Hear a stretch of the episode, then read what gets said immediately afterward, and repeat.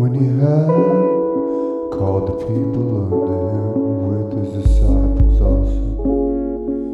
He said to them, Whosoever will come after me, let him deny himself, take up his cross and follow him. For whosoever will save his life shall lose it, but whosoever shall lose his life for my sake, and the gospel, the same shall save.